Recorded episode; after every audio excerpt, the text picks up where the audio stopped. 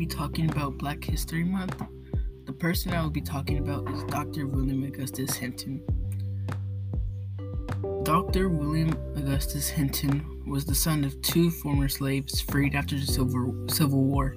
His father, Augustus, became a farmer and also and a railroad porter, while his mother, Maria, also became a farmer. He was the first black professor in the black in the history of Harvard University, a pioneer in the field of public health. Hinton developed a test for syphilis, which, because of its accuracy, was used by the United States Public Health Service.